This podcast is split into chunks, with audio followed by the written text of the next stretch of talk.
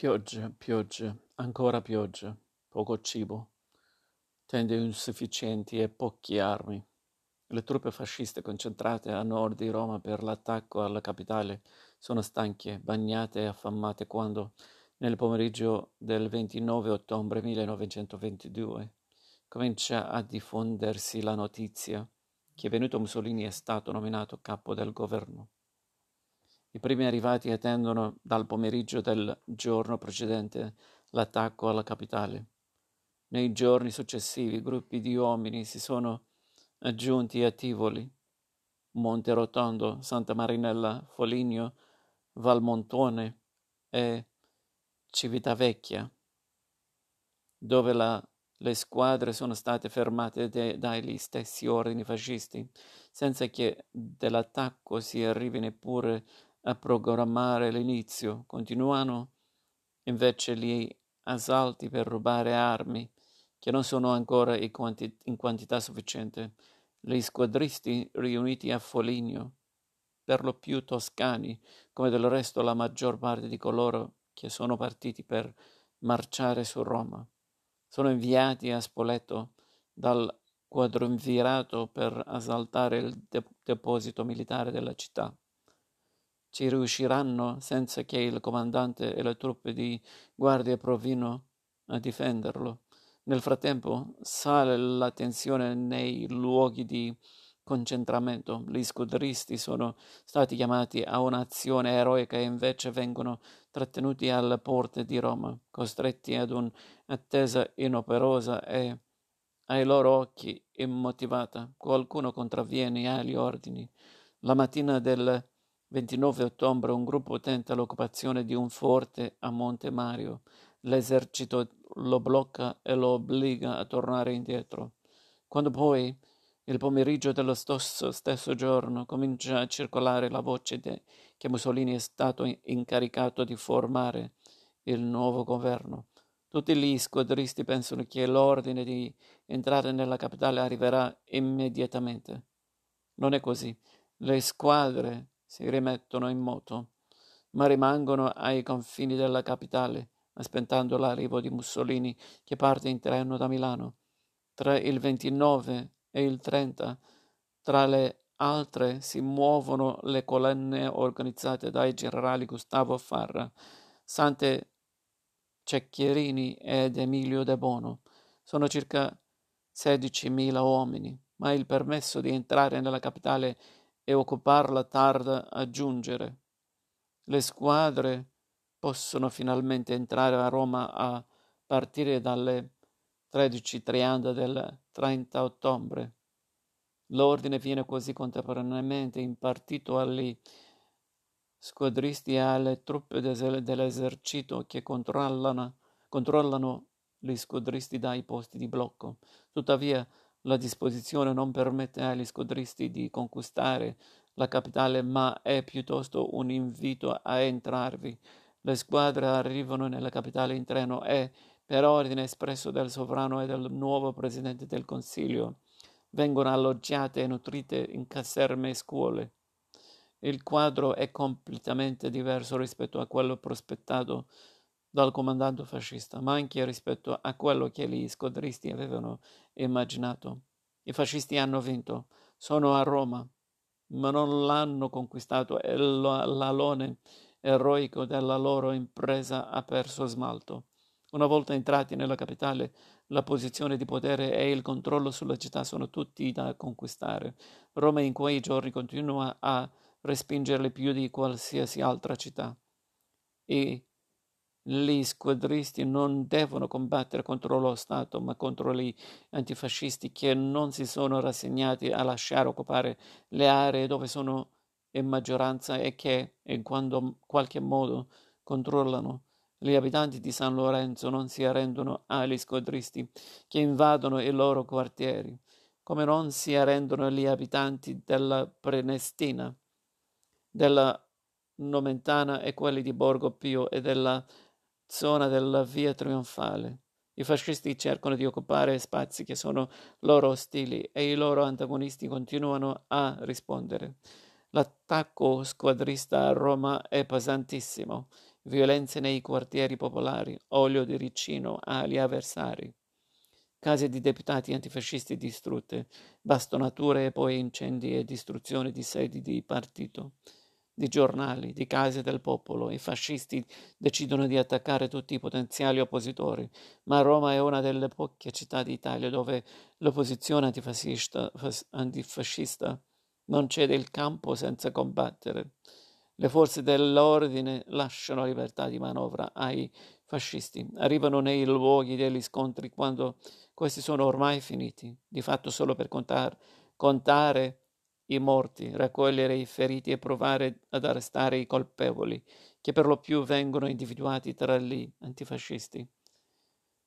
Malgrado la durezza degli scontri che provocano 22 morti in pochi giorni, il primo provvedimento di Mussolini una volta giunto al governo sarà quello di revocare il controllo della città all'esercito e dichiarare che la capitale è tranquilla. Non è vero ma l'importante è che dall'esterno possa sembrarlo. Questa, questo è l'epilogo degli avvenimenti che costituiscono la marcia su Roma. Ma se proviamo a guardare alle azioni contemporaneamente svolte dai fascisti nel resto d'Italia e lo colleghiamo alla strategia fascista dei mezzi, mesi precedenti, l'evento appare molto più complesso, meno rocambolesco e fortunoso di quanto si sia abituati a credere. Mentre infatti qualche decina di migliaia di uomini marciavano verso Roma, in molte città gli squadristi occupavano, spesso solo formalmente, i principali luoghi di potere e gli snodi di comunicazione tra periferia e centro. Essi impedirono ai prefetti di controllare l'ordine pubblico, talvolta addirittura sequestrandoli, sequestrandoli per qualche ora, bloccarono l'attività degli uffici postali e telegrafici e tentarono, a volte con successo, di fermare treni e stazioni per impedire la circola- circolazione di notizie e forze dell'ordine. Quando poi fu chiaro che Mussolini aveva ottenuto il governo, completarono, esasperandola, l'azione violenta dei mesi precedenti. Essi occuparono le amministrazioni locali che non erano favorevoli al fascismo, minacciando, picchiando o bandendo dai loro paesi e dalle loro città i principali esponenti dell'antifascismo locale, e non necessariamente solo i socialisti e i comunisti, ma anche i popolari e perfino qualche liberale. Occuparono e talvolta distrussero sedi di giornali non solo antifascisti, ma anche semplicemente indipendenti. La strategia, strage, la strategia fascista fu vincente, soprattutto perché non fu contrastata e di grande impatto. Essa dimostrò una volta di più la forza dei fascisti, l'incapacità e la non volontà dello Stato liberale di reagire alle minacce e di far valere alcuni principi fondamentali della sua esistenza, tra i quali la libertà di stampa, la libertà di espressione e di associazione, ma anche il monopolio della forza. Questa strategia appare incomprensibile se in, non si guarda a quello che contemporaneamente succedeva nelle cento città d'Italia, nella capitale e in Parlamento. Nei fatti veniva compiendosi la distruzione dello Stato liberale, anche se a livello istituzionale questo processo sarebbe durato più a lungo. Tuttavia, ai contemporanei, pur se non mancarono eccezioni, la marcia su Roma per lo più apparve come uno di quegli avvenimenti improvvisi che fanno molto rumore, ma che non trasformano, trasformano l'essenza delle istituzioni e dei rapporti di potere. Anche coloro che compressero il potenziale eversivo di questo evento ritenner, ritennero che non fosse successo, successo niente di nuovo, che la marcia su Roma e il suo esito fossero in, in continuità con le istituzioni e la politica liberale o che fosse necessario sottovalutarne l'importanza nella speranza di evitare il peggio.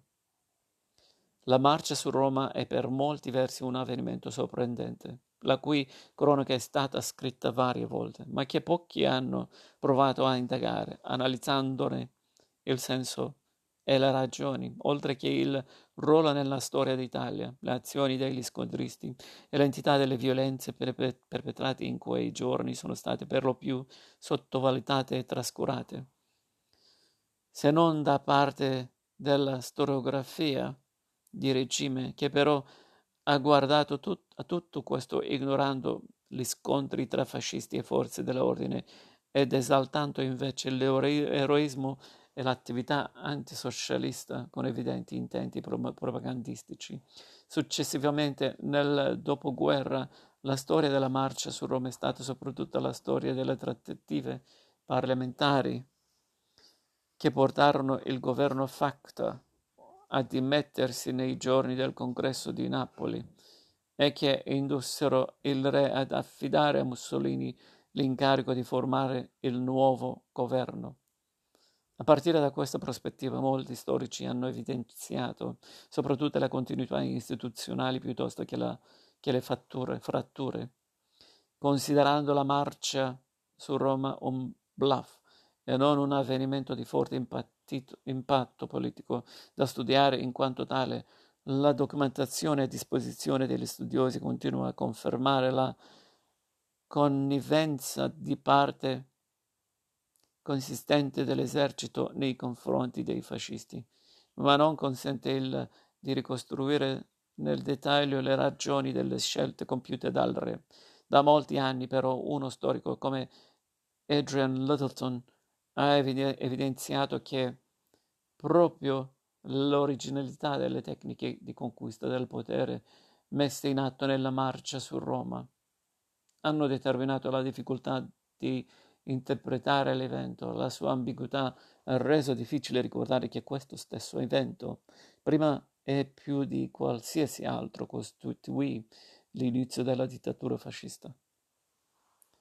Di conseguenza, nonostante l'enorme mole di lavoro esistente sul fascismo e le sue origini, la scarsa attenzione riservata finora dalla storiografia a questi aspetti della marcia hanno portato a lavorare per lo più su fonti inedite o comunque ricominciare dalle fonti, talvolta già edite, rileggerle, a rileggerle e a provare a interpretare anche i silenzi. E questa è una delle ragioni insieme del, alla volontà di non appesantire troppo il testo, della scelta di ridurre al minimo i riferimenti bibliografici. Che cosa rese possibile la marcia su Roma? Quale ne era l'obiettivo? Quale fu il ruolo della violenza nella marcia su Roma? Come ha modific- modificato il contesto politico in cui questi fatti sono avvenuti? Perché solo alcune delle forze dell'ordine hanno reagito e perché altri non l'hanno fatto? Perché la classe dirigente politica ritenne che non stesse succedendo niente di particolarmente rilevante in Italia in quei giorni. Sono queste le domande che fondano questo libro ed riflettendo su questi temi e articolando così ulteriormente le, la tesi di Salve Mini sulla marcia su Roma come colpo di Stato, che sono emerse alcune evidenze. I progetti autoritari e dittatoriali in Italia erano molto più forti di quando normalmente non si sia detto e pensato, almeno fin dal 1919. E le geste fasciste resero possibile trasformandone parzialmente il significato, progetti pensati e immaginati da altri negli anni precedenti. Inoltre la formula marcia su Roma ha oscurato sia la marcia vera e propria degli squadristi e l'entrata della, nella capitale, che, la, che le tante occupazioni di piccole e grandi città e soprattutto di prefetture, uffici postali e stazioni di, in ogni angolo del paese. Questi atti di forza hanno determinato una geografia e un impatto della marcia stessa molto diversi da quelli che siamo abita- abituati a immaginare. La tesi centrale di questo libro è che il primo governo di Mussolini rappresentò l'inizio della dittatura in Italia e la fine delle istituzioni liberali. Nei giorni, nei mesi immediatamente successivi alla marcia, infatti, fu possibile minacciare liberamente una delle principali istituzioni dello Stato, il Parlamento, senza che la classe dirigente liberale si opponesse. Subito dopo il Parlamento votò a larga maggioranza una legge totalmente incostituzionale quale l'istituzionalizzazione di una milizia privata, la milizia volontaria per la sicurezza nazionale, agli ordini del Presidente, Presidente del Consiglio. Il Parlamento ratificò inoltre la limitazione della libertà di espressione e di stampa e accettò una legge elettorale che costituiva una riforma del sistema rappresentativo italiano e l'investitura di potere costituente al fascismo.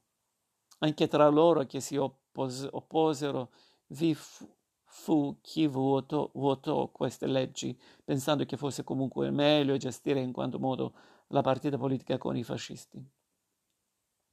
Grande attenzione è stata posta inoltre al ruolo che ha giocato la violenza nel determinare le posizioni e le scelte politiche, non solo nel periodo precedente la marcia, ma anche durante e dopo questo avvenimento. Abbiamo voluto così mostrare fino a che punto essa fosse il perno dell'azione fascista sin dentro il Parlamento e fino a che punto essa toccasse, a volte determinando le, le decisioni della classe dirigente liberale liberale, oltre che quelle degli antifascisti. Riprendere la marcia su Romoggi nella consapevolezza dei diversi livelli di lettura attraverso i quali è stata analizzata, ma soprattutto attraverso una rilettura dei documenti. È quello che si è tentato di fare in questo libro. La speranza è di aver mostrato fino a che punto un sistema istituzionale può essere trasformato senza che ciò sia chiaramente compreso da chi assiste alle trasformazioni. Agosto 2005 Giulia Albanese